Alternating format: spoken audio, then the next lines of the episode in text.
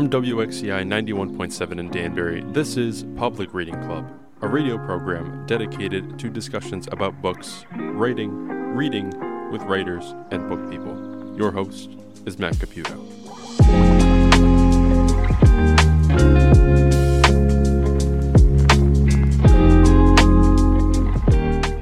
Thanks for joining us again here on WXCI 91.7 from Danbury, Connecticut. This is Public Reading Club. I am Matt Caputo. I have been your host now for uh, since we started the show last semester. Now it's the fall again here at Western Connecticut State University, and classes uh, began today. It's so new here on campus that uh, myself, um, uh, our engineer and co-producer Patrick Frenette, and our guest today, John H. Richardson, we were all locked out of the studio for a little while, so we didn't get in here uh, right away. But we, we, we made it in eventually, and th- this has got to be one of our best episodes of Public Reading Club.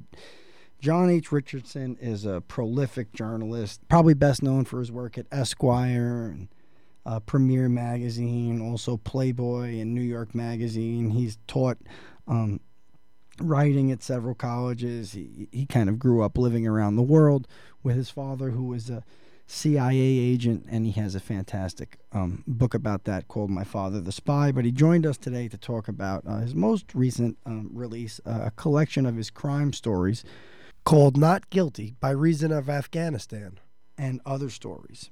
Um, it's out now from the Stacks Reader, uh, Neotext, and the Sager Group, who just have done a fantastic job of bringing these really great magazine stories. Some of them that do kind of take you back in time a little bit, but but all of them are very entertaining. So if you can check out anything from the Stacks Reader series, uh, Alex Belth is the um, kind of editor and curator of that.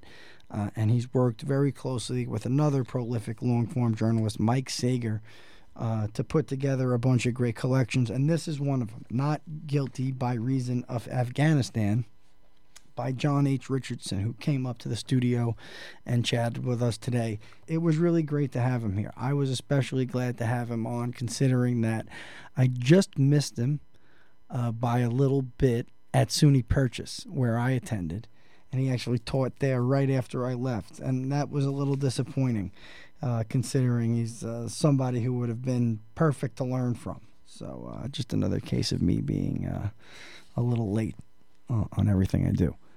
But uh, we're back again. It's really great to have you all listening. If there's anybody out there, we are going to get back to new episodes every month. I don't know if there'll be two every month, but there'll definitely be one. So uh, just stay with us. If there's anybody out there that has book recommendations, article recommendations, um, just send it our way via Instagram or you can email me, Mr. Matt Caputo at gmail.com, mr period Matt Caputo at gmail.com is probably the easiest way to reach me, or by DMing us on Instagram, which is at Public Reading Club.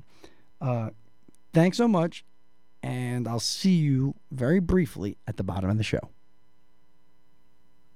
Welcome back to the Public Reading Club. It has been a good while. Uh, now that we're back, we have a few episodes on tap today. Uh, we're here at WXCI Studios with one of my favorite writers for sure. Uh, I think that that's one of the benefits of doing the show. I've been able to invite a lot of my favorite writers on. And um, born in Washington, D.C., John Richardson grew up in Athens, Manila, Saigon, Washington, Seoul, Honolulu, Los Angeles. He uh, graduated from the University of Southern California and from Columbia University, looks like. He worked for the Albuquerque Tribune at first, and then the Los Angeles Times, and then for Premiere Magazine before going to publish stories in New York Magazine, Playboy, number of other publications, and he had a long run at Esquire. Uh, he's taught at Columbia University, the University of New Mexico, and my alma mater, Purchase College. He's uh, uh, just a prolific writer. He was one of my favorite stories. He was nominated for the 2010 uh, National Magazine Award, and he's here with us today. John, I really can't thank you enough, and apologize for the delay getting into the studio. Hi, man. It's great to be here. How how was the drive over today? Is it, you're just in upstate New York? Yeah. No, no, I came from the beach. It was three hours. Uh, Oh my God! Glad to be out of Where'd you car. go to Jones Beach? Nah, just uh, visit some somebody out in the Hamptons. Okay.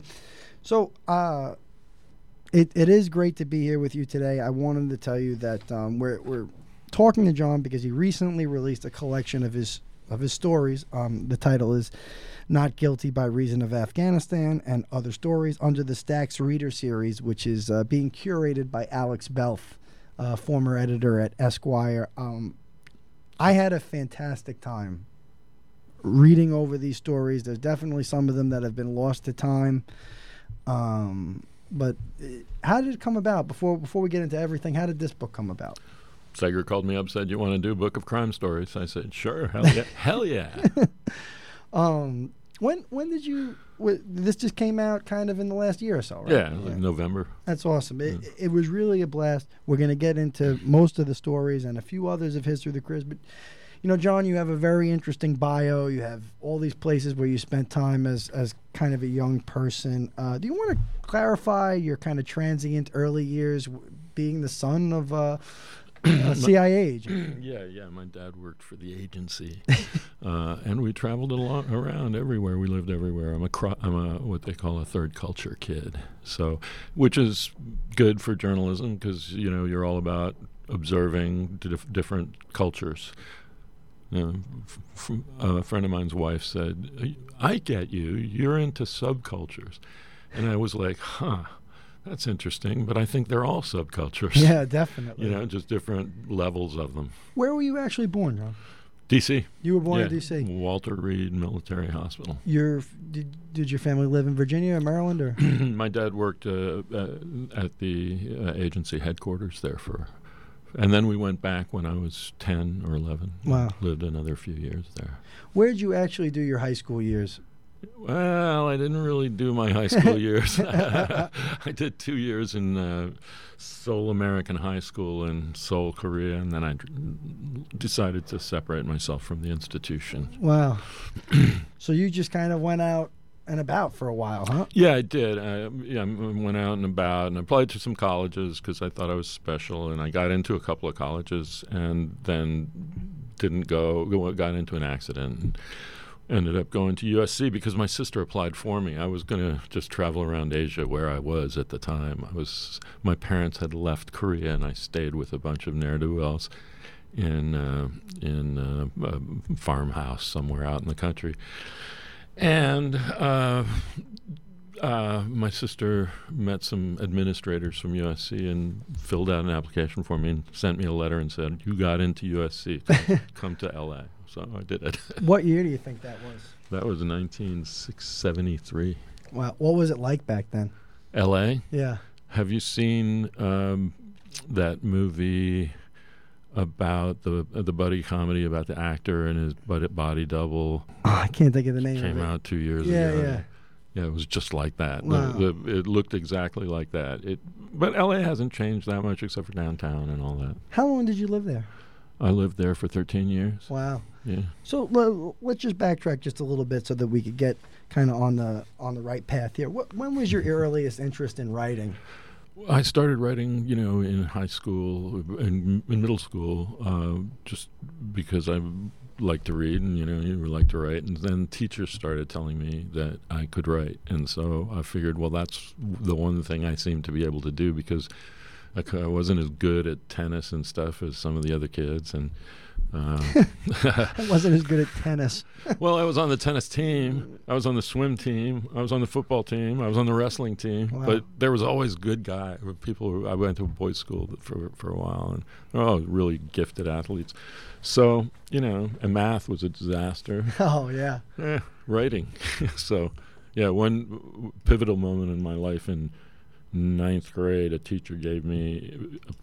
Well, I had written something, and she wrote something on it and said, "Take this to the counselor, ad- ad- advisor, you know, for, for college counseling and stuff like that." Wow. And it said, you know, something complimentary about my writing. Must have made you feel good. Made me feel like, hey, there's hope there. There's, you know, maybe, maybe I can do something. Do you remember when you kind of first started pursuing journalism and getting things published? well, um, I was I, I wrote for the college paper a little bit. I interviewed uh, Ralph Waite from Wow. from, from uh, the Waltons. He was a super nice guy. Um, for the college paper. Yeah, Wow. it was L.A. yeah, yeah, yeah. But uh, but then then I was uh, in college, graduate school. Then um, years later, and I had a girlfriend, and her mother-in-law asked me, well, "How are you going to make a living?" And I said, "Well, I don't know." And she said, "Why don't you try journalism?" Another pivotal moment. in my life. And I was like, "Hey, that's a good idea." And uh, so she wor- she had written for a prison magazine, so I wrote a piece for that prison magazine, and the rest is history. Do you remember what it was about? Or It was about a bunch of rich guys trying to raise money for some prison project. It wasn't very interesting, except for I got to travel out of town and, and like sit down in some hunting lodge with a bunch of rich guys. And that sounds interesting enough. I learned stuff, you know. Yeah. Yeah. it was fun. I loved reporting from the beginning. you you had that kind of vag like you said you kind of had that vagabond um, college tour. You kind of did you ever finish or Um, well, I, I, I got a master's degree. Yeah, yeah, Uh, yeah. I was in a doctoral program, but I dropped out really to were, pursue this prison magazine. what were you going to do your doctorate in? Uh, it was 20, probably 20 uh, war, war, World War II era novels, Really? something like that. Or Heming. Uh, I was thinking about uh, Melville too. Uh, I was big into Melville just before I dropped out. So you complete um, Columbia, and you drop out of that or whatever. How do you end up in Albuquerque to get your? Is that your first reporting job? Yeah, my first like f- legit reporting job, uh, and I, a friend of mine had been offered the job and turned it down, and I started going after that. I was writing to them and Were you freelancing in New York, or- Yeah, I was freelancing in different for different publications. I had a piece in the Voice, uh, Wow. w- waiting in the Voice for years, and I was like, they'd accepted it and wouldn't print it, and I was like, I need that clip. Uh, Was but it finally, like a, a reported story? uh, yeah, yeah. Um, uh, but anyway, uh, I, the I, I just hounded the people in Albuquerque until they finally gave me the job or gave me a tryout. They gave me a two week tryout. So you went out there, you live in a hotel or something? something like that. I don't even remember where I stayed. I must have stayed in a hotel. But then I wrote for about five days, and they said, "Okay, you got the job." Wow. It was good. It was good. What what year was it? Um, it was uh, eighty-two or three or four. Like the 84, world, the world's like a 84. Coen Brothers movie, right? Back then over there. Or? It was. I loved that in New Mexico. It was a great place to be a police reporter. There were all kinds of colorful crimes and um, desperados, and just uh, I like the small time crimes. I li- Were you a crime reporter on the beat? that was my beat. Wow. I showed up at the police department at 5 a.m. to read the, the blotter uh, under the supervision of the blotter uh, lady. What um, what stories kind of resonate or stand out from that era? You know, any anything that you still think about or tell your kids about, or I, I remember the guy who tried to steal presents for his uh, for Christmas for his kids and got arrested. And Wow. so I went to the house and they were, you know, a Christmas tree with no presents underneath it, and all sad story. Woman who tried to rob a bank to pay over pay off her her her boyfriend's debts uh, with a with a lipstick tube. a, a one-legged prostitute uh, who like specialized in older guys and she was a fundamentalist Christian. She no said way. in the Bible it says you cannot offend the Lord through the flesh or something like that. She had a everybody has a reason, and that was that was a, a, a you know an interesting thing to learn. I remember uh, reading the interview that accompanies the book. Um, you said you were making twenty two thousand dollars a year, Oh God, yeah, I was. which is funny because that's how much I made at my first magazine job Twenty years later. twenty five years later. Uh, so so That's the standard. I don't. You know what's so crazy? Um, I think when you're a writer and you only make that much, your world is so much more simple. I think maybe like you, you know, you're always engaged in something kind of exciting. So it kind of, I don't want to say it Mm. take nothing takes the place of money, but you're always in something kind of exciting. So you, I don't. You feel the financial squeeze, but you also, you know, you get invited to cool parties too. yeah, that happens especially when you move to Hollywood. But no, I mean it was super fun. I had a great time. I loved the newsroom and uh, had you know had mentors who helped me out and. Um, uh, it was it was actually in retrospect it was probably like the funnest job yeah. you know, pol- cop reporting in a sm- relatively like small but lively town Have you ever been back there? Oh yeah, I was just there. Oh, really? Yeah, my daughter lives in uh, north of Taos, so I was I was Oh. just visiting her. That's cool. And then you eventually made your way out to L.A. to work. Is the Daily News still around? L.A. Daily News? I think so. Maybe. Yeah. Uh, Yeah, again, another friend was offered a job and turned it down. That's how I make most of my moves. And uh, and uh, so I went out there to cover film, which I had no experience aside from seeing a lot of movies. And now I've seen you. I've seen you kind of say film and used it, but to clarify for our audience, this is like the film industry or just the Hollywood scene, or It was both. It was like so there was some reviewing. I did some reviewing, and then the rest of it was interviews, Hollywood people, actors, uh, and uh, you know it was pretty open. You could do anything you wanted. I did like the the wild animal farm that has lions north of the city, that kind of stuff. You know, it was just like fun. yeah, and I got to interview. I got to interview a lot of people that I wanted to do.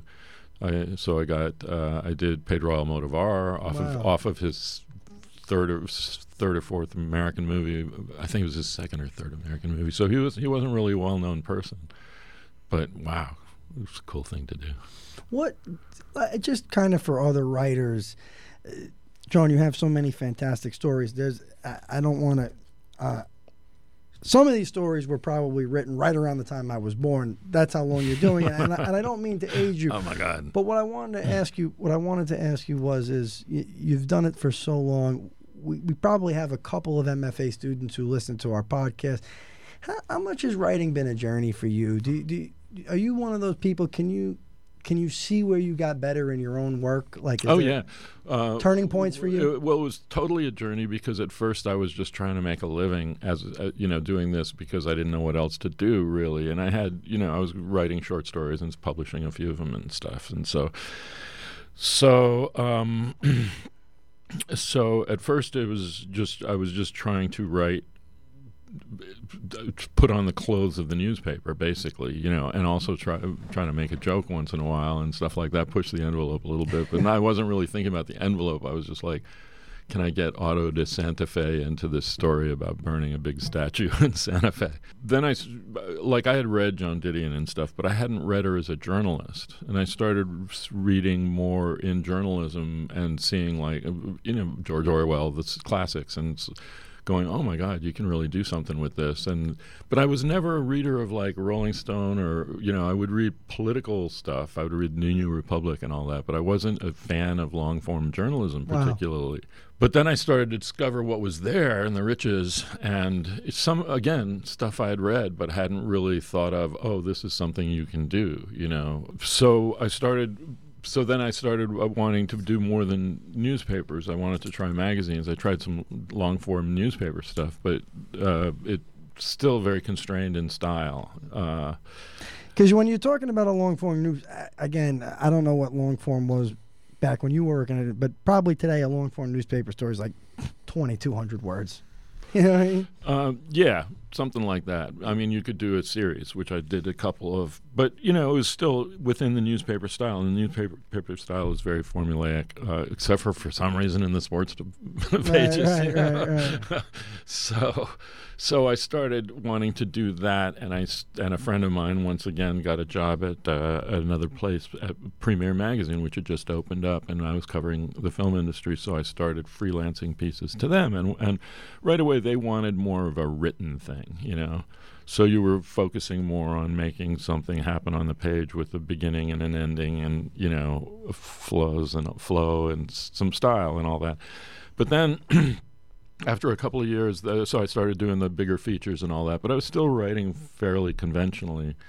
Um, and then um, I did a story about this, uh, an assistant at the Cannes Film Festival, and that was sort of a breakthrough piece for me. I wanted to ask you about that because in this interview that you do with Mike Sager here in the book, you mention a couple stories that I wish was in the book. Yeah. And, and, and- well, this is just crime stories. yeah, so it's it's it's um in an interview, you know, in the interview that accompanies uh, "Not Guilty by Reason of Afghanistan," you say that uh, some early features includes one on a ruthless young screenwriter pushing a sentimental script. What was that about?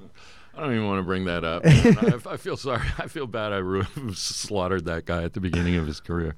Uh, uh, it was uh, uh, it was about this guy who had written a script about his hometown and all his buds, and I happened to be at a film festival and one of his buds had a little short film in the festival and I went up to him and I said, "Hey, you know, you're a friend of Tony's, right?" And he goes, "Tony, you know," and he was like, "Don't I'm not going to talk about that guy." And I was like, "What?" And then I met I knew this director who had also worked with him. He was like, "Tony, that fucking guy." You know? Can I say that? Anyway, that those two guys made me think, what's up with this? And I tracked down the director and got his story, and it was basically like everything, everything sentimental and sweet and loving. He had s- basically uh, betrayed, and the guy who started out writing with him was also very bitter because he was his name was cut out of the credits, and it was a story of Hollywood ambition. I'd love to read that. Like I would love to. If it's out there, I'll have to try and find it. I'm sure you can Google it. And then there's the one about the wild man producer. Is that a different person? Who Oh yeah, Joel Silver. Wow. Right. What was what was the story with him?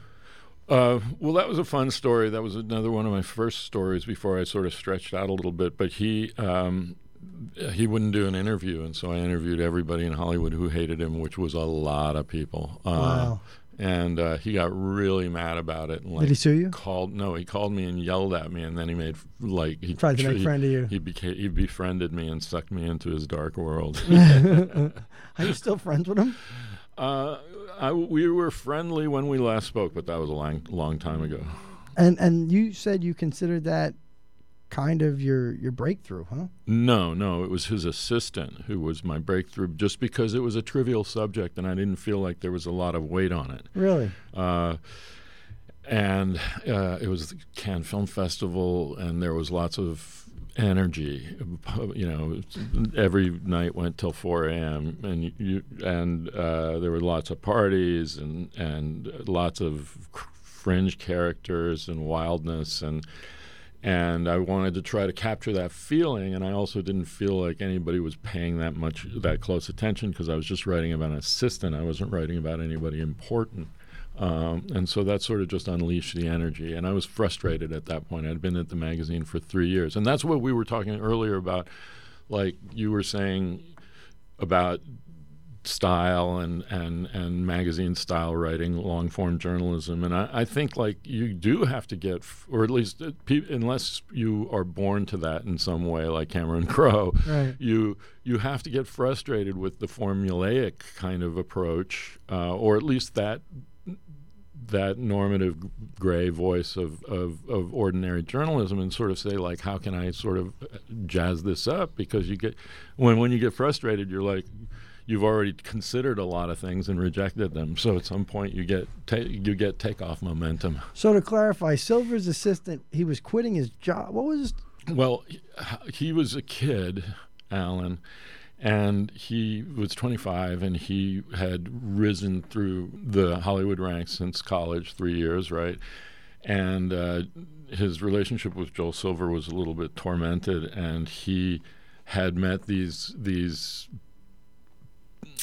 these um, Middle Eastern guys who had a lot of money and they wanted to make B movies. And he thought, you know, the Joel Silver lethal weapon kind of uh, thing was B movies. And so he was coming out of that thing and he was tr- going to try to create himself as a mini Joel. Uh, and they had this movie that they'd made with this action star. Uh, I went, uh, so he- when I was doing Joel, he confessed to me on the beach that he had this plot to create, make his own movie and escape Joel, and uh, and become somebody. And I said, "Oh, that sounds like a cool story." I'll That's the guy that." Alan. Alan. So I would go to the set of his movie, and What was the name of the movie? Nemesis was the name of the movie. So we went. So that's the movie Alan was taking to Cannes. So he fin- he over the course of that year he made it. I went and visited him at various locations and stuff, and got to know Jean uh, the Jean Claude Van Damme uh, substitute Olivier Gruner, who was a, who was a lovely guy. Um, and and so then we went to Cannes, and by this time I knew these guys. I knew the Arab guys. I, you know, Yeah, it was a whole like scene. it was hilarious. Uh, I mean, that sounds like a really interesting piece. Like that. That seems like you need a follow up. You know. Well, the cool thing about Cannes is I didn't realize until I got there is that there's the Cannes, and then there's this whole sort of other level of Cannes that is. I don't want to say rug merchant just because they're Arab guys, but, uh, but I mean it's B movies and it's it's it's um, you know Sylvester Stallone's brother is the star, Right, right, You know, right. There's uh, there's a lot of very familiar last names, but, but the first names do yeah, not. yeah, yeah. know.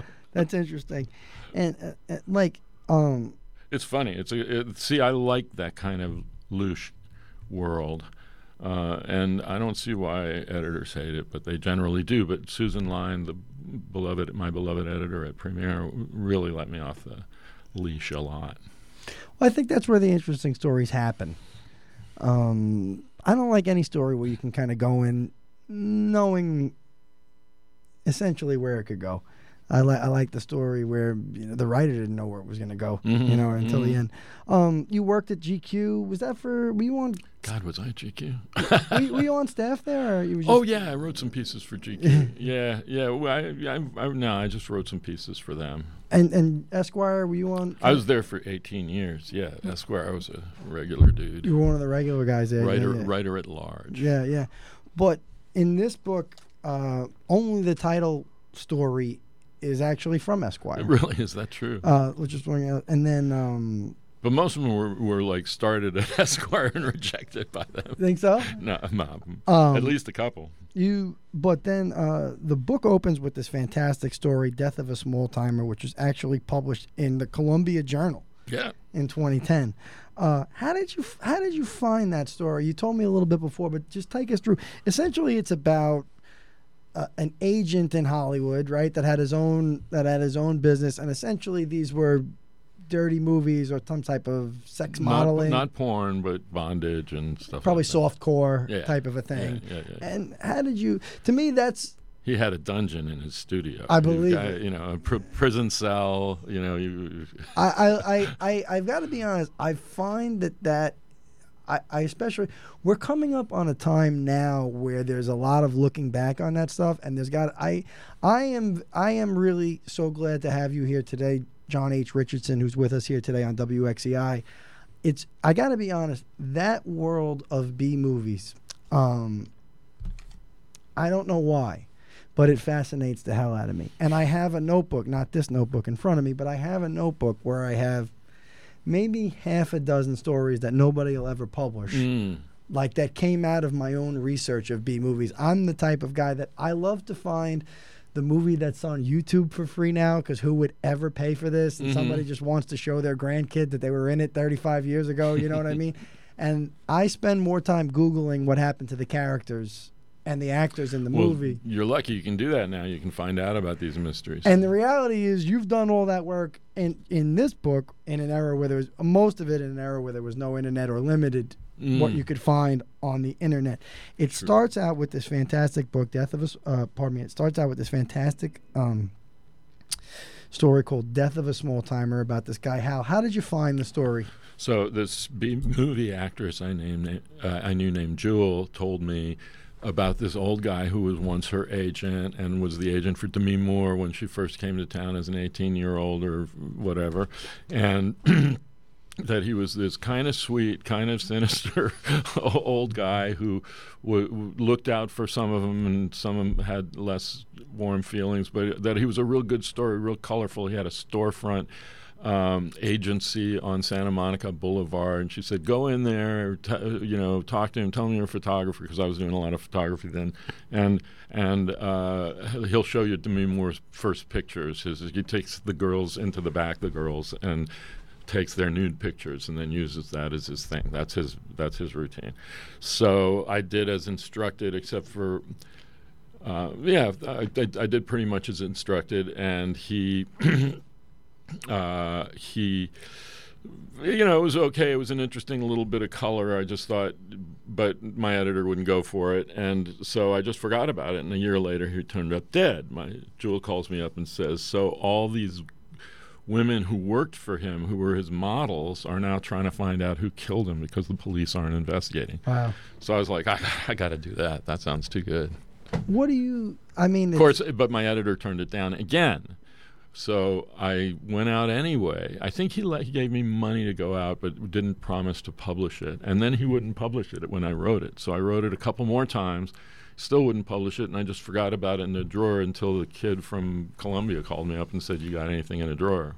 wow. A kid for he, he asked you if you had anything in a drawer. well, she, did. Yeah, wow. she was like an undergraduate, and she was editing the magazine there. That's amazing. Yeah, so And I'm really glad that that story saw the light of day because if if if you read it, it's a very how can I say it? It's void of these weird factoids, and it's more like I I don't.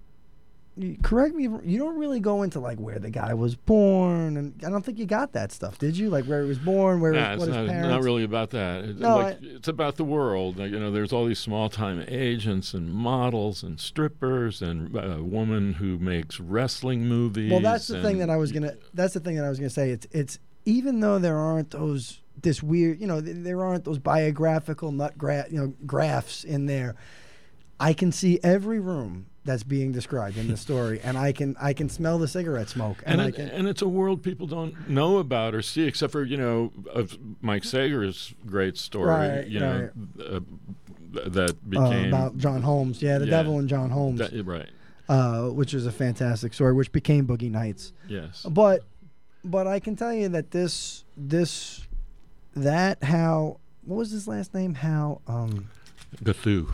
yeah, his story um it, it was like right out of a uh, you know e true Hollywood story. It had that I could I could almost see the old cars that might have been outside his storefront in that era. It was just so perfectly painted, and I, I really enjoy stories like that, and I think the readers will too. You, if you find that story in not uh, guilty by reason of Afghanistan, which is out now, um, by NeoText, the Sager Group, and the Stacks Reader, wh- whoever's involved here, um, it's about that portrait of the the scene and the people that exist in it. And it leads me, it's in a special category of the stories that I most like. I'm most interested in stories about how people live their lives.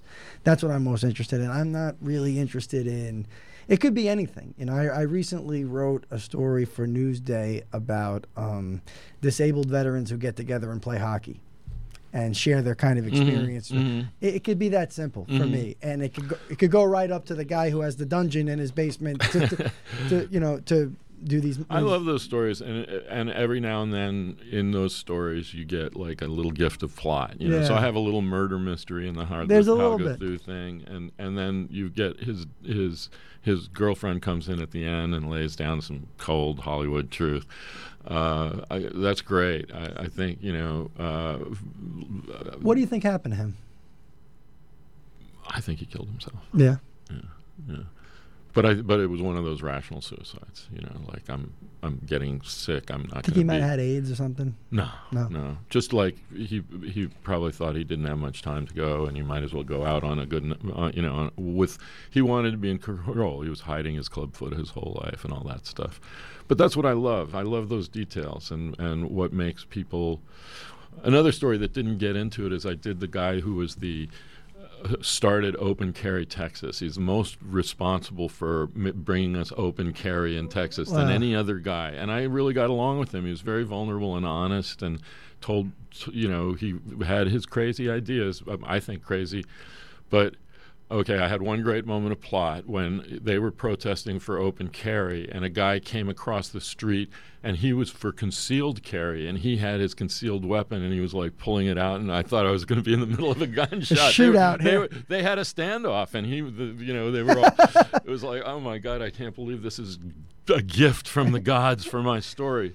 But then at the same time, it was like I didn't feel like I had gotten anywhere. I hadn't gotten what I needed from him, and so we went shooting. He, I asked him to teach me to shoot or to show me what it w- did for him and to explain it to me, and that's when the story came to life because, you know, there's a, there's always something like with the Gathu story. You it turns a different way. But Yeah. yeah, you want to try to be in there with all the real life and then hopefully get a little f- t- some twists. Yeah. Sometimes you just got to wait it out. Then, then after that that great story, uh, Death of a Small Timer, there's the story about El Gringo Loco. oh yeah. And let me ask you, uh, like, I, it's one I, I was really trying to wrap my head around. What what compelled you to write that story? You know, I mean, what, what how did you get onto that one? Uh, my uh, uh, he had written. He was trying to write his story, and my agent ga showed me his story and said, "You know, he can't write." I don't want to say that. He's a sweet guy. I still talk to him a lot. Uh, El Gringo Loco. yeah, Yeah. yeah, yeah, yeah. He came out to New York last year. We hung out. Um, but y- you know, it was a fantastic story in a way. Uh, he, he was a high school and college football player. He took, he got you know injured and started taking narcotics. You know, uh, oxycodone and stuff. He was a, a coach, and his mom. By that time, he was a coach in a high school, and he was a good, good, sweet guy. And his mom said you know, you should dry out. Uh, why don't you go to Mexico and teach English for a while and dry out? so he, Guadalajara, it's like he I get it. immediately got into the party scene and started selling uh, ecstasy for, for what turned out to be a member of the Sinaloa cartel. So he got deeper into it. He had his network and all of this, and um, got arrested and all that. So It's only a ten year old story, huh? yeah, so so it was so uh, basically it was like, well, this is like an interesting story that happened to you, but you know, you want to go back and introduce me to the cartel, and he was go- he wanted to go back, so so we went back and hung out with uh, Raul the hitman, and uh, and it was a, a, a, quite a trip. And that was a that that was a Playboy story. They must have had a huge budget to do that one. It must have what? Must have had a huge budget to do that one. No, not really. Trip to Guadalajara. Mm-hmm. Yeah, Uh, probably fine. You know, uh, hotel and uh, but but again, uh, he was he he was had he's a genuine guy, and he he's actually. Um, um, responsible citizen now and uh, all cl- clean and everything, but he he uh, he also had like a real loyalty to the to the revolutionary criminal world and and s- sort of longs for it to this day even Wow. though even though he's really glad he's out of it And are you? I wanted to ask you something. You are you a big you a big note taker or recorder? Oh, hell yeah. Yeah, you're big on Yeah, notes and record. I run Because some the guys recorder. aren't. I run the recorder. I introduce it fast, and I try Me to too. I try to normalize it so that they Pretend it's not there, there. yeah. Yeah, Uh, and but I also like talk to my tape recorder. Sometimes I do make them know, aware that it's there. I don't want to like sneak anything. No, I know what you mean. Especially not the people I uh, you know because I'm with them. I don't want I, I don't want people to stare true. at it the whole time, which is what I try and avoid. You know what I mean? It's like the Yeah, yeah, the, yeah. the looking down at the tape recorder a hundred times. But when you're with people for weeks at a time, they get used to you turning it on and off, and they, you know, depending on their level of paranoia, they become aware, more Yeah. or le- less aware of it. and sometimes they, they, they got they save something up for when you br- when you bring that recorder that's true. out. That's true too. That's true. Because there are some, and very famously, one of your Esquire colleagues, uh, Tom Junod, who does not really take. Maybe he takes notes, but he doesn't record anything. Well, you know, some people are, are less dialogue uh, driven than others, and I, I I could probably write a whole story just in di- found dialogue. Me too, You know, yeah. because I like the dialogue and it brings people to life, and I don't need to be the person saying th- the thing. In fact, I prefer the scene to do the work. You know. Um, and you do that so often, and and um, there, but there's there's places where you use first person, where it's so appropriate, and it's not like outside of the, it doesn't feel, you know what I mean, like it's Mhm. taking over the whole story. Um, not guilty by reason of Afghanistan, the the book's title story. It's just an intense tale of broken friendships and the the, the worst type of end to any relationship. Uh, being dismembered yeah. and buried in a shallow pit. yeah, uh, the, you know, kind of the um, this this this kind of disintegration of this uh, relationship between two filmmakers that leads to murder Mhm. ultimately. Um, how did you come? How did you come in contact with that story? God, I forget. I think that might have been Mark Warren, my editor at Esquire. Fantastic editor. Yeah, I love that Yeah, guy. one of the best that ever lived, probably. Yeah, I did all my all, all my pieces. For really? him. Did you Yeah. work with him? Yeah, he's the best. Uh, but anyway, uh, yeah, that was uh, that it was funny how that story was was just sort of everything came to you, came to me. Like everybody agreed to talk eventually, uh, and I got into the prison and all of that. But um, uh, Essentially, these two filmmakers, uh, Nathan Powell and the other one was J- Jawed Wassel. that's right. They were making a film that dealt with there was Islamic themes in there and, and, and stuff like that. Ultimately, Nathan Powell killed Wassel and accused him of anti-American type of sentiment and activities, and which he claims led to. I guess guess was trying to claim it led to his temporary insanity into killing him. What was your what was your take on the whole thing? Well, he was a, tr- a disturbing person to meet. I've met a lot of prisoners uh, over the years, and a few of them have been totally tweaked out, if you know what I mean. And he was one of them. I, I wouldn't want to be in a cell with the guy. Wow. uh, at you know, and it's hard to know why somebody is like that. I mean, I, I I met a guy who was in prison for 40 years who was innocent, and he was c- crazy violent in his 20s. He said, "I went through my adolescence in prison, basically, so I was a nut for a while because I was in prison Yeah. and, and an adolescent." But um, but yeah, he was a disturbing guy, and his story was crazy, and he definitely had some kind of breakdown. I would say, you know, you chop somebody up and all of that.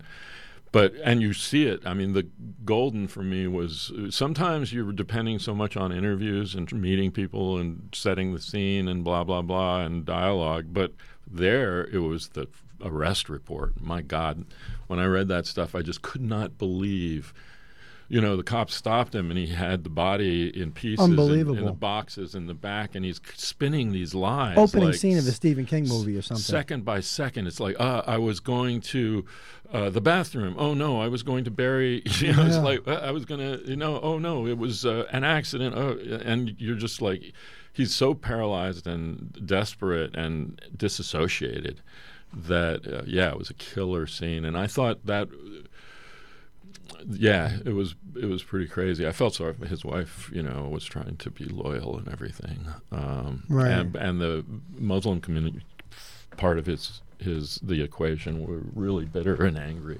uh, which I could understand why they would be, but they were just carrying, you know, really not pleasant to be around. Yeah. And in the end, it, it, it in the end it seemed just like a nasty type of defense he was putting up. You know. Oh yeah.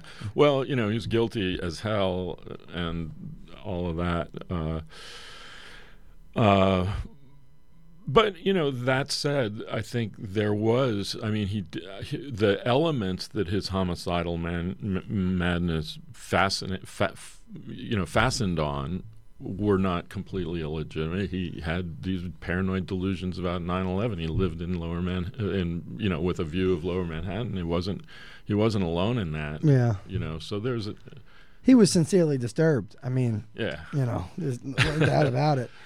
And then in the in the uh, that that story, the title story, is followed by really my favorite story uh, in the whole book. I I I can't say enough. Um, you know, I I think that some people. Um, sometimes in academic institutions, sometimes in other places, uh, they don't really know what like journalism and long form journal and how a well reported story could be as out of this world as anything that's made up or anything that's maybe uh, art. You know what I mean? And this is one of the most fantastical, um, mind blowing stories that I've ever read.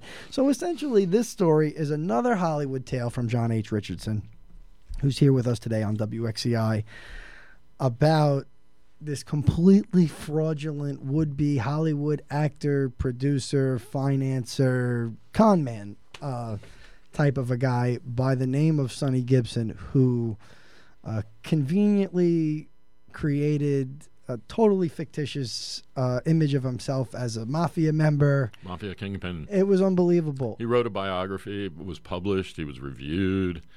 Um, I, I, I told you this before. There's no world.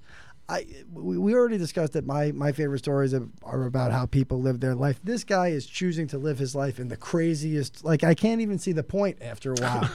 like what's the point of this? You might as well just take the money and run and go. Well, you know, interesting. fame anecdote. is a hell of a drug. I feel like this. Is, I'm coming off sleazy. These are my crime stories, but you know, this is a guy who pretended to have a 21 inch penis, right.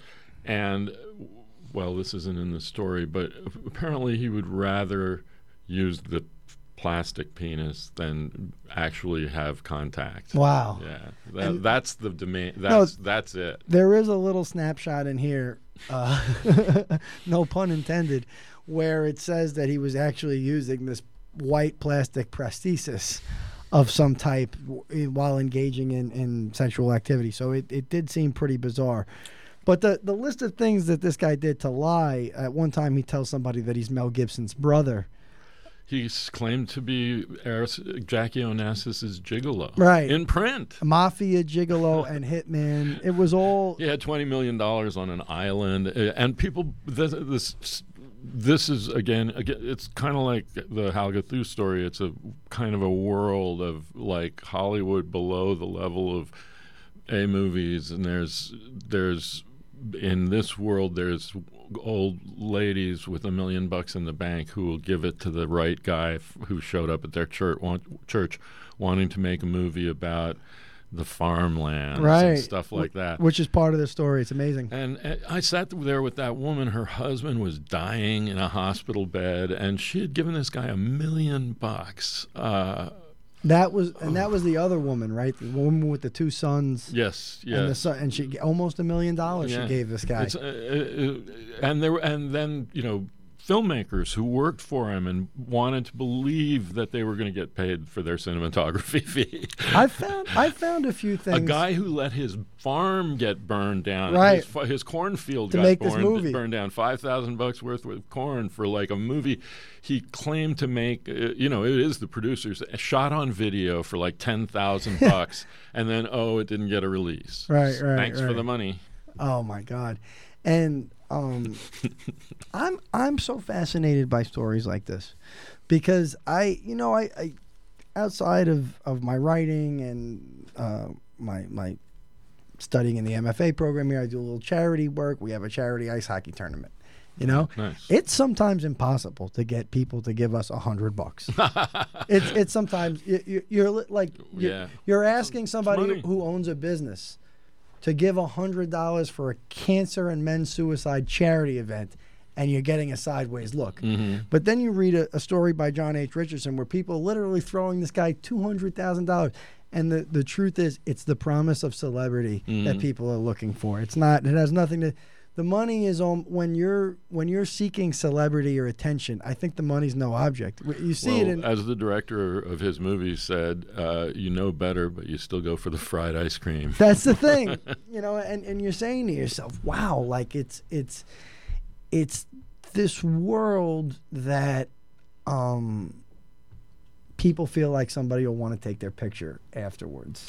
Well, yeah. You know, it's like, "Hey, you know, if I put money into this movie and it does halfway well, I'll get my picture included in the party pics of Los Angeles Magazine or Uh, something." like- well, and also like I mean, he was hitting churches. He was getting people with good at feeling, good intentions. You know, Right. maybe a little vanity in it, but also, you know, wanting to help the oppressed and stuff. He was he was he was a dark character. I mean, he did he did bad things after that story, and you know, God knows he'll probably. I hope he doesn't hear this. Is he still alive? I probably. Yeah. He wasn't that old. Um, you know what was uh, uh, it's it's funny because when you see somebody go through those great lengths to deceive people, y- y- you wonder if they could if you could get away with what he was doing today in 2023. If sometimes I think you could. Oh yeah.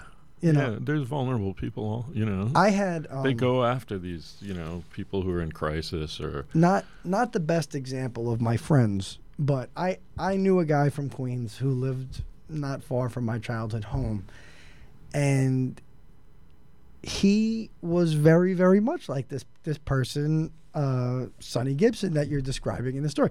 He would go. His scheme was he would go around saying that he was going to start a hip hop label, a Mhm. record label, but it was. It was crazy. He was renting office space and he had a secretary and he Really? had a business plan that was about 10 or 15 years outdated. And he was sending it around. And, and yeah, like I don't want to, there's not too much I'm giving away here. And I'm sure he won't hear the show. But yeah, some doctor in Canada gave him over $200,000 Wow. one time to start this right. And you say to yourself, if I had approached this guy and I was on the street and I needed $20 for gas, You wouldn't have gotten probably it, wouldn't yeah. have gotten it. You know, what I mean? and it's it's it's and I think that there's people who are um, people who very much go asking for this type of stuff sometimes. I mean, the, the one woman who who gave away all her family's money to these people. I mean, I wonder if there was anything sexual going on there. There must have been. You know what I Mm, mean? Like mm. what the because that level of entanglement. I, I think there was probably, a, a- you know, his flirtation. She was older, not that that discounts it, but I think it was more, it was more like uh, romantic than sexual. right. Uh, I don't think, you know, with uh, her husband in the hospital, I don't think so. Not the way she was, but you never know. But you know, I, I like these these stories. Uh, some of them are, are you know more straightforward crime stories, and some of them are, are, are you know character stories They're like great. that. But but you know, I think. Uh, uh, you try to write the world that you're in, and I do. I love Lush, and I love I love those kinds of in in between worlds because I'm a third culture kid, and so being like not quite a Hollywood star, being like a not even a B star, and struggling with that, I can sort of relate to that and all that. Um, I ended up doing a lot more stories. So, in, and in Hollywood, that B world is just not written about. Right. It's, you know, I did B movie actresses, and I did the the the um, the um, American Film Marketplace, which is all these B movie filmmakers from all over the world. It's a very colorful scene. It's just as valid to me as Hollywood is. The films aren't good, but so are mo- neither are most Hollywood films. But it's a culture. I want to ask you two questions. Before you went to L.A., were you do you consider yourself a movie guy? You like going to the theater? I like you like art films. You know? Yeah. I mean, Godfather, Yeah.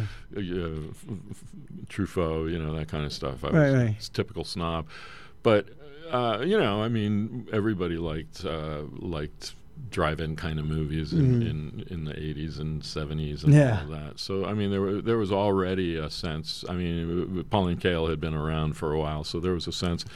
Trash gave me a taste for art, or art gave me a taste for trash, or something like that. That that, that the whole, but the idea of the whole world being interesting that doesn't take a rocket science, Uh, Right. But I think most people who cover Hollywood are celebrity oriented or a direct business oriented, uh, and I just wasn't for some reason. You were kind of people oriented. yeah, Yeah. And, and I liked uh, like my first stories were about. Uh, a Foley artist, a woman who like made sounds with her shoes, uh, uh, you know, and she had all these different shoes for all the different sounds that she needed to make. Businesswoman, This is for had- premiere. yeah, she had slut shoes. She had businesswoman shoes, and they didn't look anything like what they actually were.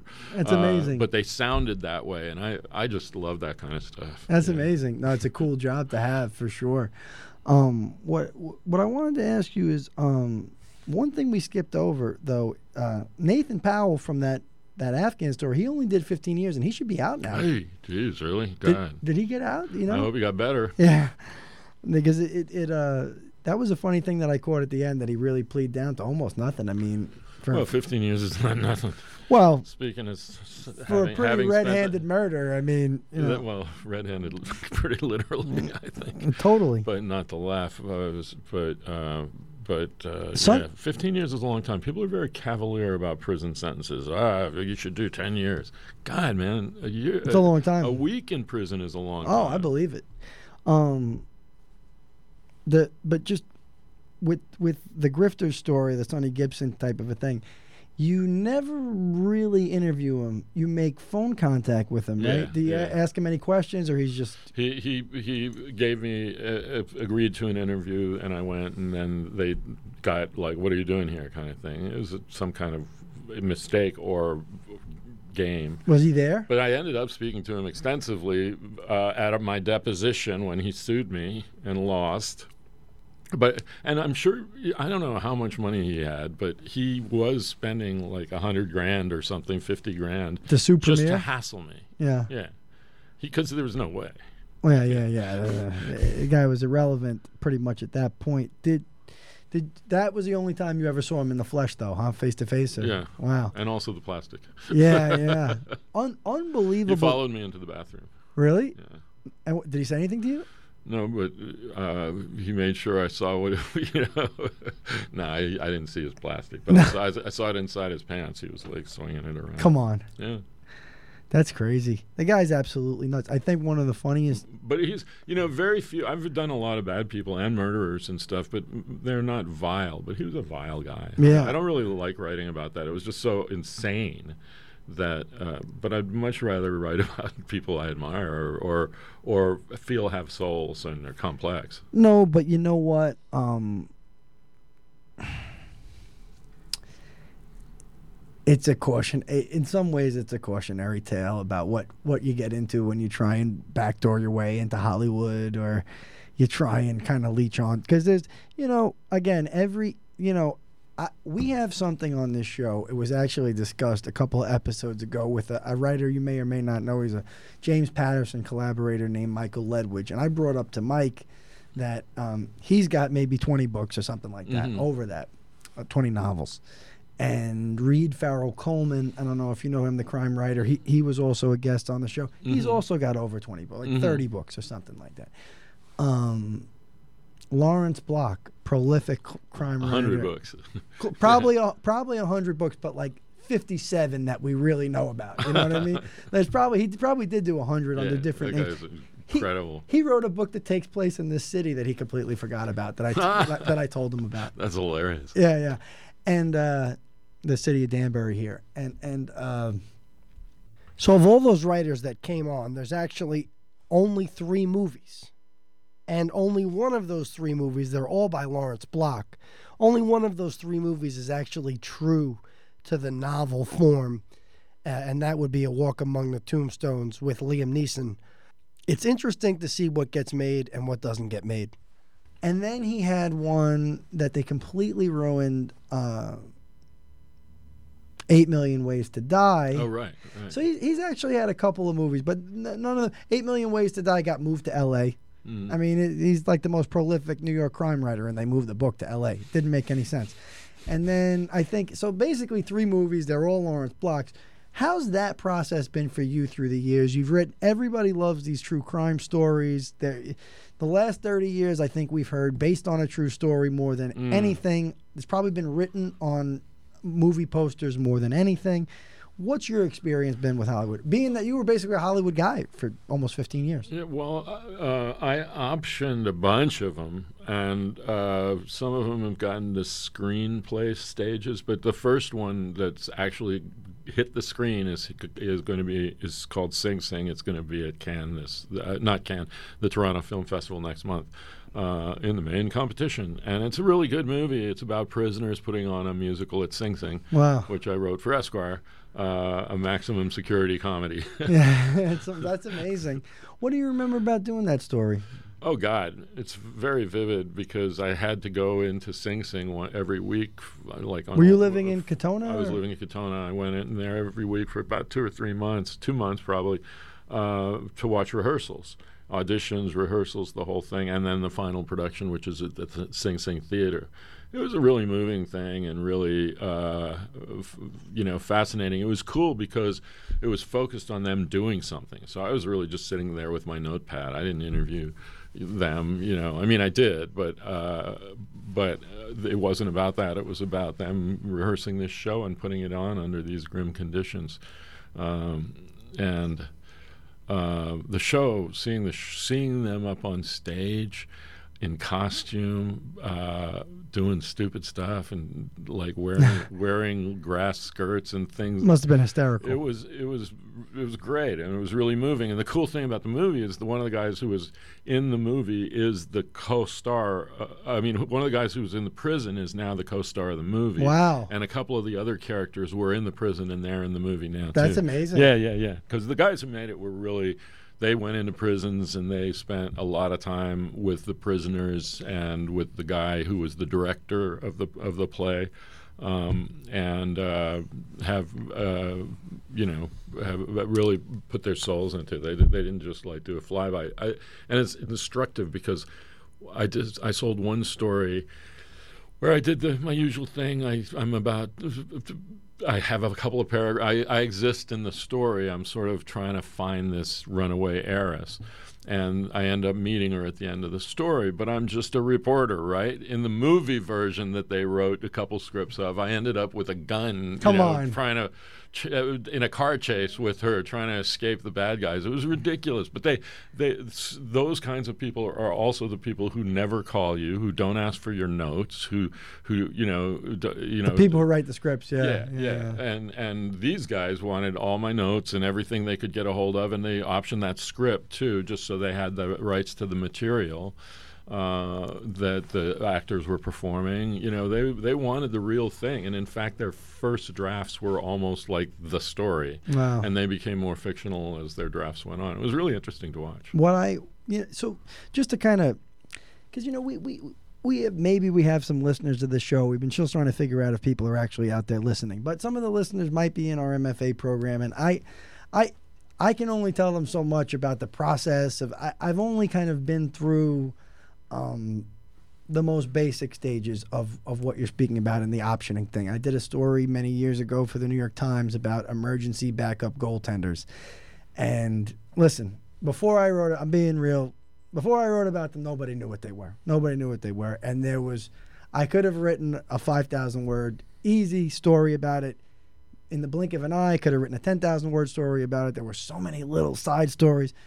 Ultimately, that, like, you know, I kind of like had a producer very interested in it. He approached me. And then the next thing you kind of know, there was a big holdup on the New York Times side and I don't know what happened with it, and I don't know if they ever signed. Couple of I, I don't know if I've told this story already, but a couple of months ago, somebody approached me about a story I did. I don't want to say the story right now, but a story I did ten or twelve years ago now, Mm-hmm. and they wanted to. These guys are interested in doing a documentary, and you know, I've gone through so much in my life since I wrote that story, John, and I'm sure you've gone through so much in your life since you've done every story that you have. Somehow I managed to have every single recording in every notebook I I I did to make the story. But it, it's been very much a hey, we have this phone call tomorrow night. You need to be on it. And we have that phone call and it's a Zoom and it's 2 hours long and then we go 9 months without talking again. Has that kind of been your experience with some of the other options you've done? Well, I mean, there's always a, lo- a lot of long- hurry up long, and long wait. period of not talking, but you know, um, I don't know. They've all sort of unfolded in different ways. Like, but basically, you know, uh, uh, people, most people take no for an answer, and uh, you know, so they they shop you for a while, and They if it up. doesn't sell, they they give up. A couple of people have been real tenacious, and these guys actually made it happen. But they're different because they're also screenwriter directors, S and they've made a, a couple movies. So, so Anything in this book ever get close to being optioned? yeah, I'm pretty sure I optioned some of this stuff. Well, Gringo Loco got optioned a couple times. Really? Yeah. Uh, um, uh, Wasp Woman. That was the, my yeah, and I wrote the script, and it's the I, the director just got in touch with me. Which one is uh, it? This year, the Wasp Woman. Uh, and he's still going out with that script, twenty years later, or longer. Uh, he that was like an early story, uh, and it, you know, you asked about like uh, the the um, grifters. Both that and the Wasp Woman were trade stories. I used to love the trades because they would do a story and they would do it pretty good. You'd get the outlines of the story, It- and definitely with the grifters. I mean, that he had published this book, and the reporter had, you know, said this book is a total fraud. But it- That's where you know, found them, you mean, in the yeah, trades? Yeah, but he was still doing it. That's what you know. He was like producing this movie, and he had this backstory, and I was like, "What the hell?" Uh, and you know, this is one of the things that I definitely learned from Esquire and David Granger and Da- Mark Warren is like, you know, yeah, that it seems like it's been done, but has it been done? It's you know, it's, it seems like a pretty rich story, but how how about- you know how much how can we do it? Let's and so you go after something and you know take a story that's uh, you know a trade story that's pretty well done but doesn't really either is caught in the middle of process or it's just you know not a real narrative and it doesn't have as much interview muscle and research muscle as you would give it if you're going to do it in a magazine Right. so it's like out of clips or f- quick phone calls and stuff like that. And then you go at it and you can really, you know, I was always looking for story elements, like what's what's a, you know, who's the colorful character, what kind of dilemma are they in. It was really like f- out of s- storytelling rather than journalism per se. Uh, and uh, so that's sort of like what led to the kind of stories I did, which is that like I wasn't trying to make new, catch news or interview the celebrity or get the head of the studio or something like that. I was like, what's a good It was way more story? nuanced. Yeah. What's a good story? Oh. Who's who's like uh, who's who's who's uh, weird and different? Before we let you go, I, I, I want to ask you. The, these will be the, let you get out of here soon, but just the, you can't interview you. It seems because every other podcast you're on, I think it's a prerequisite. You have to talk about the paparazzi story because you had a. I didn't realize this until much much later. I mean, really within the last maybe couple of weeks that you kind of had a photography background, and I didn't know that. My first job was a photographer for the army. yeah, huh? nah, no, I didn't really. I mean, I, I love photography, and I, uh, you know, I, Do you still shoot her? Yeah, I mean, not like with a fancy camera because I gave it to my kid, but uh, but I'm definitely a f- photo fan, and I you know love uh, famous you know real good photographers and good photography, uh, and being like in a magazine like Esquire, you're always like aware of like great forget it. shots, great shooters, so.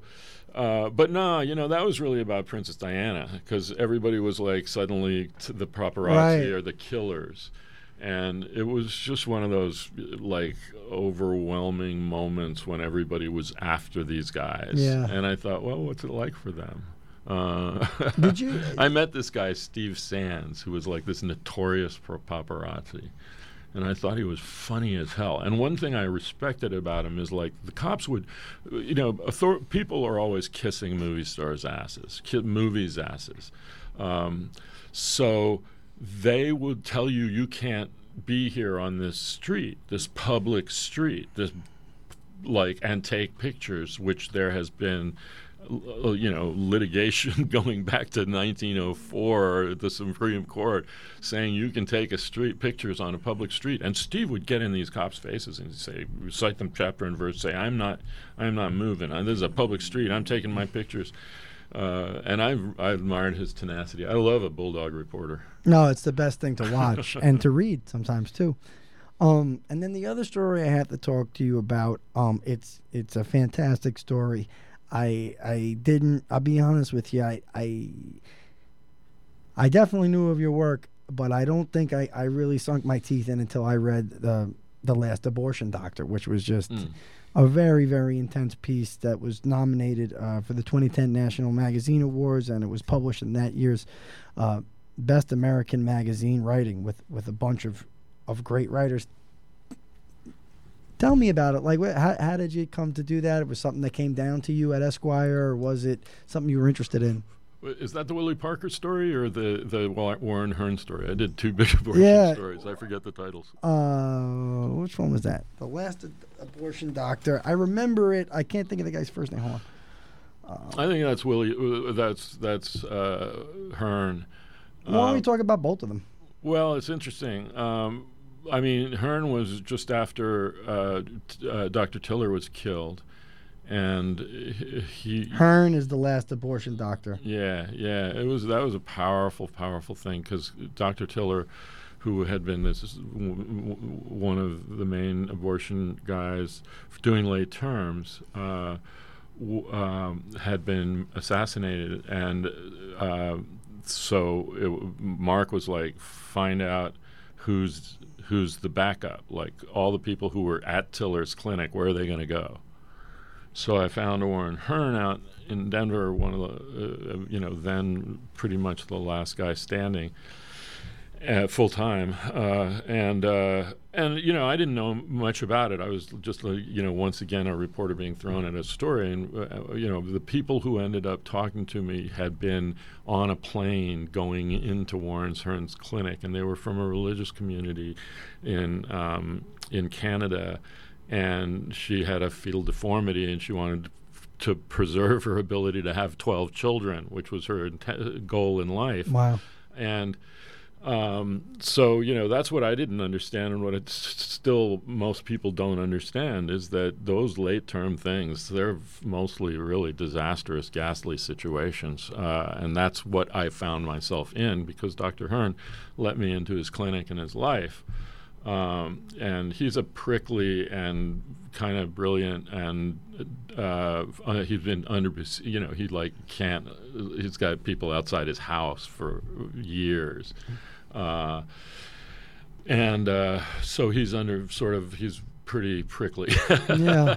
uh, but and his wife was a doctor also from Cuba, and they were you know really in a dis- in a difficult situation at a difficult time, and uh, it ended with this interview with this this f- couple that wanted sort of t- try to explain why they had to do that. It was powerful, man. It was powerful. Uh, and it's and it's not like a story of sainthood or goodness or No. you know these things are really nuanced. Uh, Just something that exists in the world and, and your portrait of it in, in a lot of ways. Yeah, I mean, he wasn't really happy with that story. Really? yeah, but uh, but just you know, it's, it's there's some tough parts in it. And then in the other story, to my astonishment, uh, I mean, like that guy let me into the clinic, and um, you know, I basically watched him almost do everything. And it, it was again really moving and so complicated and so many human stories and people in uh, struggling with des- you know desperate situations. I mean those kinds of stories sort of bring out a different kind of style and you have to you have to be there in your writing with that kind of a gravity so it's a whole different thing for me and it you know it, i was great i'm grateful to have been able to do it Did you, when you were a young writer, did you see yourself tackling stuff like that? Not really. No. No, I was much more about the demi-monde. uh, but, but, uh, but uh, you know, Esquire. This might be interesting for your young MFA students. Is like Esquire was always trying to figure out what to do with me because I would do like oddball stuff and. And there was some taste for that, but then there was like, well, can he do politicians? Okay, let's try politicians. Yeah, not so much for politicians. Some certain ones, but it has to be in the pocket yeah. a certain kind of guy I could do and a certain kind of person I just couldn't vi- uh, resonate with. Right. And then so You're, okay, you're, you're too cool of a guy, John. I think honestly, man. I think you're a bit too cool of a guy to, to get with these geeky politicians. it's not that. I just I, like I need to get somewhere. I don't want to just transmit your mess. Your No, bullsh- no your- your- disrespect to anybody we already mentioned or praised on here. I don't think a lot of the political stuff was Esquire's best stuff. That's just that's just my personal. And I don't disagree or agree or disagree. Um, but uh, I, I don't agree or disagree. But before we let you go, Yeah. you want to tell us what you're up to now, John? You think there's stories left? Are you are you? Is there any magazine work you're still doing or narrative journalism? You're Uh, well, I'm doing some stuff, but it's um, I'm not really doing any narrative. I'm, I'm sort of like I've got a book about this adventurer who uh, I went to the Arctic Circle and then to the uh, most dry desert in the world with.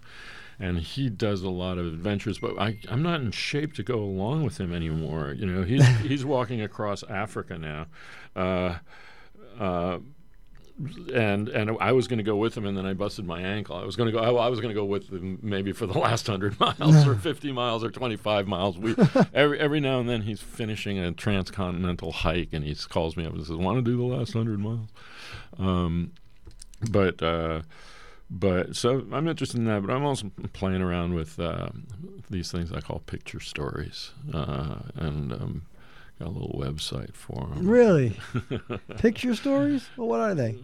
They're picture stories. They're stories with pictures, like you know, like uh, photographs. yeah, Yeah. yeah, photographs, even PDFs, or like maybe little movies. But you know, they're they're they're not really connected. They're sort of like little dreamscapes that go with stories. You can check it out. I got a w- website. I haven't really opened it, but it's open. It's called the Electric Campfire. Wow, that's a no, cool. No spaces. The electric campfire. That's cool. I promise the very last thing. Is there any of your stories, you know, as a journalist, it's hard to count how many you've done after a while, right? Um, but are there any of your stories you you still you I'll be honest with you, John. You seem like a pretty laid back guy and kind of a happy go lucky guy, but I mean, um, any of your stories you say, you know, if somebody just took another look at this, it could be a movie. Somebody, you know, is there stuff that you just can't figure out why it hasn't gone to that next level. I don't really think about movies that much. I mean, I, mean, I, I, I, I don't really think about that a whole lot. But I, I, only do. ask because it's so. Some of your writing is so cinematic, and all of the reporting yeah, is, it's- and all of the reporting is, The stuff is. It is, and I. I and it's about Hollywood. Half of it. I, th- I think well, a third. Third of Uh, it, yeah. I, but I, th- I think you know, like, like the the thing. Who would have thought that the Sing Sing story that I had to foist on David Granger at Esquire because he really didn't want to do it. And I, I, I reported the whole thing, and then I called him and I said, David, you know, come to the opening at least. And, and he said, all right, I'll send a photographer. And that's why we got that story in. Did he do it? He- Did he come to it? He didn't come to the opening, but he sent a photographer just because I sh- stayed for the, the whole thing to the opening, and he was like, "Oh, I got to throw John Richardson one," and that's the story that they make into a movie. Not all the big crime stories with the like action sequences. So it's that's really about the passion of the filmmaker, you know, uh, and they and they really had a vision and really wanted to make it. Everybody else is just trying to make a deal, you know, or ha- or kind of likes it uh, but they're not vested in it in the way that a filmmaker is. And so, so I don't think about that. But what I do think about are the story, a couple stories that I've finished and haven't published, and those those those. How many do you uh, have? You think?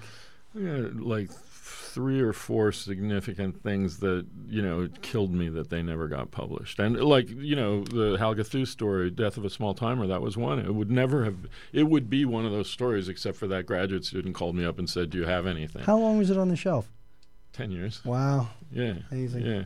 And i like i i did this so oh so like i i did this one story for playboy uh, about a gigolo, a black guy who was a doctor who slept with white couples, white wives.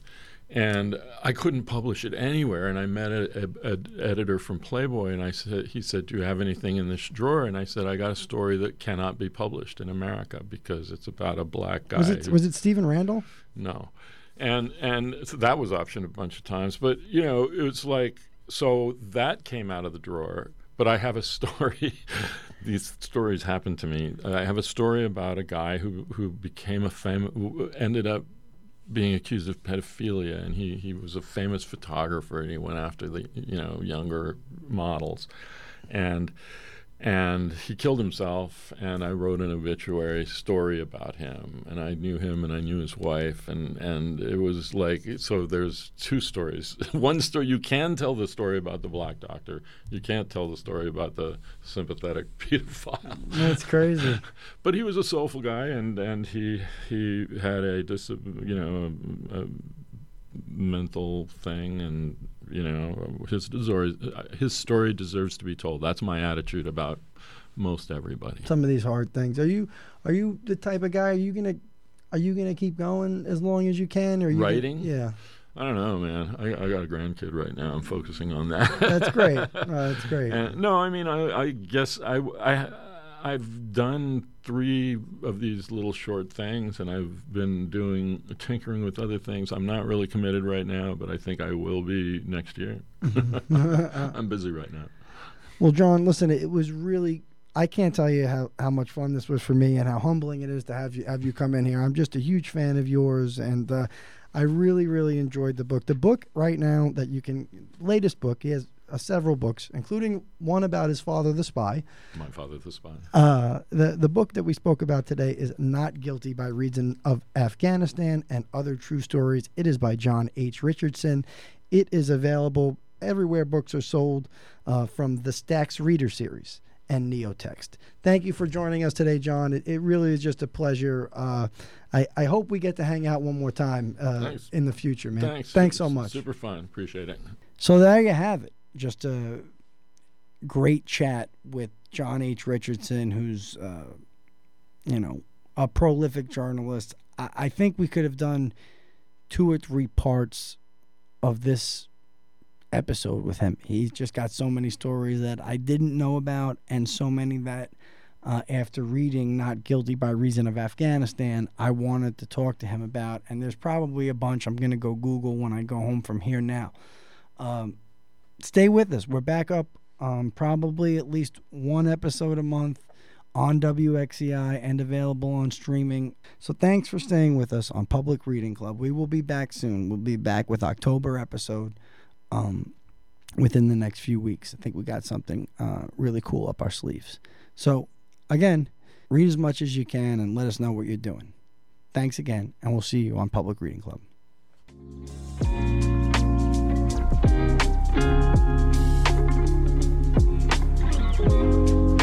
Public Reading Club is a production of WXCI 91.7 Danbury Radio, hosted by Matt Caputo and produced by Pat Frenette and Matt Caputo.